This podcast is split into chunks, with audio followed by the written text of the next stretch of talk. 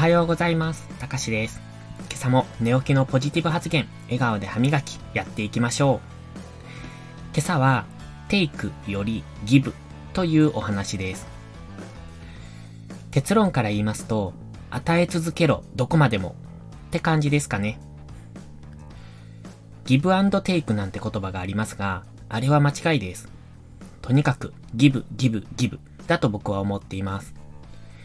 テイク、つまり、見返りを求めるからうまくいかないんです。これは恋愛も仕事も人間関係も全てに当てはまります。与えたいって思うなら、それが自分の考えなので、見返りを期待せずに与える。まあ、たまにありがた迷惑な行為もありますけどね。最近はいろんな無料コンテンツで有料級の情報が流れていますよね。例えば、お笑い番組やアーティストの映像なんかもそう。すべて無料で視聴できるものが増えました。これって本来は有料で提供されていたものが無料で提供されるようになったんですよね。一昔前まではここまでは無料でこれ以上の情報は有料でみたいな風潮でしたけど今はそれが変わりつつありますね。仕事でも感じるところはあります。自分の仕事を囲い込んでしまって、その人が休みだと誰もわからない、みたいな。かなり特殊なことなら仕方ないですけど、その人がいなくても業務が回るようにしてほしいなっていつも思っています。それがその人のポジショニングなんでしょうけど、周りの者からしたら良し悪しですよね。そしてこれからはそんな会社員は必要とされない時代に突入していくと思います。仕事でも情報発信でも出し惜しみしないでどんどん出していく時代になってきてますよね。僕の場合は自分が持っている情報は全てフルオープンです。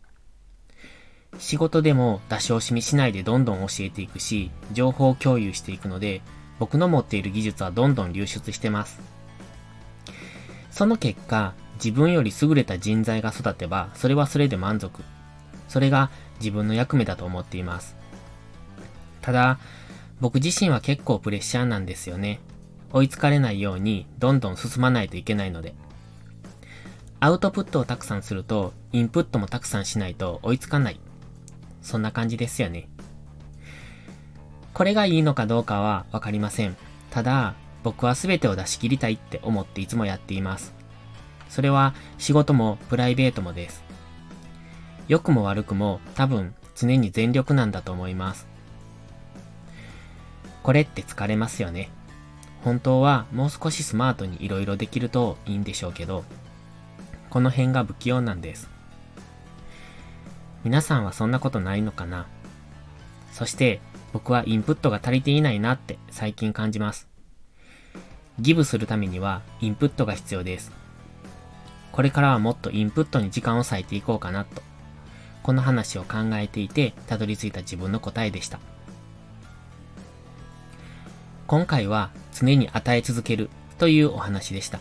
いかがでしたでしょうか？見返りを期待せずに与え続けた先にあるもの。それは信用と信頼じゃないでしょうか？それでは、いいことから始めよう。今日も元気よくいってらっしゃい。